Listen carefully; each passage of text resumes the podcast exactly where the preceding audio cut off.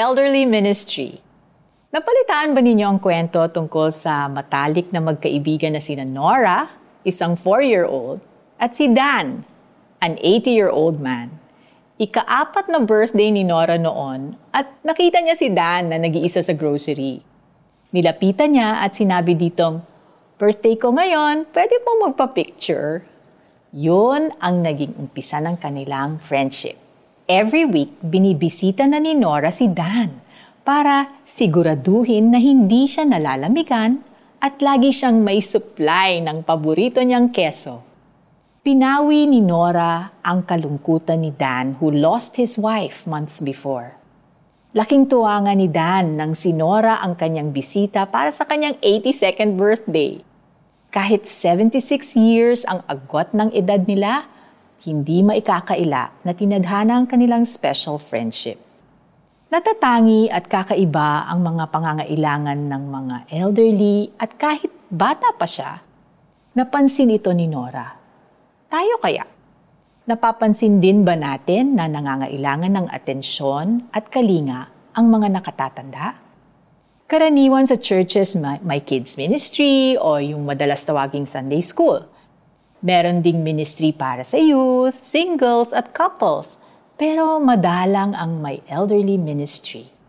May mga empty nesters na at ang mga anak ay maaaring abala sa pagbuo ng sarili nilang pamilya. Kaya hindi na makabisita ng madalas sa parents nila. May widows at widowers na at laging nag-iisa. May mga may sakit at nangangailangan ng paggamot, panalangin at assistance. May nababalot ng insecurity dahil sa bilis ng pagbabago ng takbo ng buhay. Hindi na rin kasi sila kasing bilis matuto. They need our love and patience.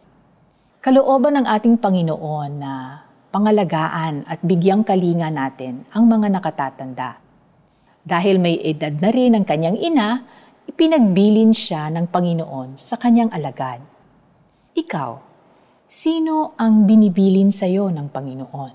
Baka ikaw na ang Nora na matagal nang hinihintay na magdadala ng sunshine sa kanila. Let's pray. Panginoon, please forgive me for neglecting the elderly that need my love.